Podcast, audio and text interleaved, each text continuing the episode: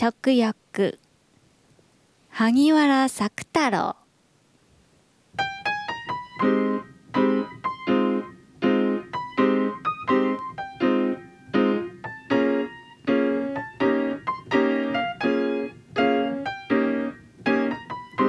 松林の中を歩いて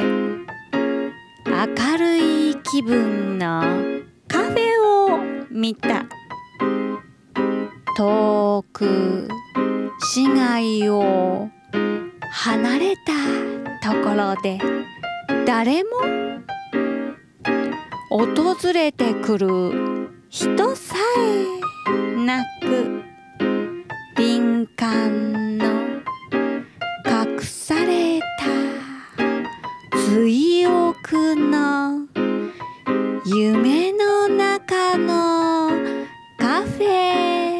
である。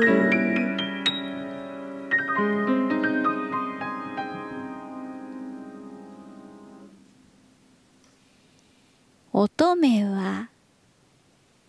連々の恥を含んであけぼののように爽快な別姓の皿を運んでくる仕組み。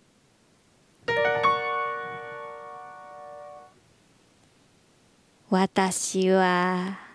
ゆったりとフォークを取ってオムレツフライの類を食べ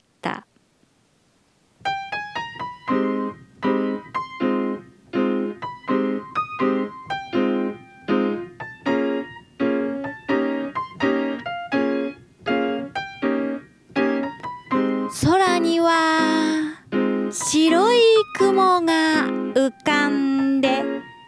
大層勘がな食欲で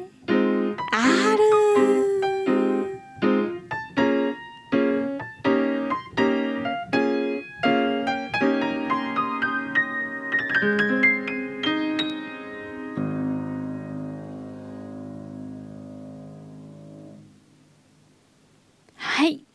萩原作太郎さんの「勘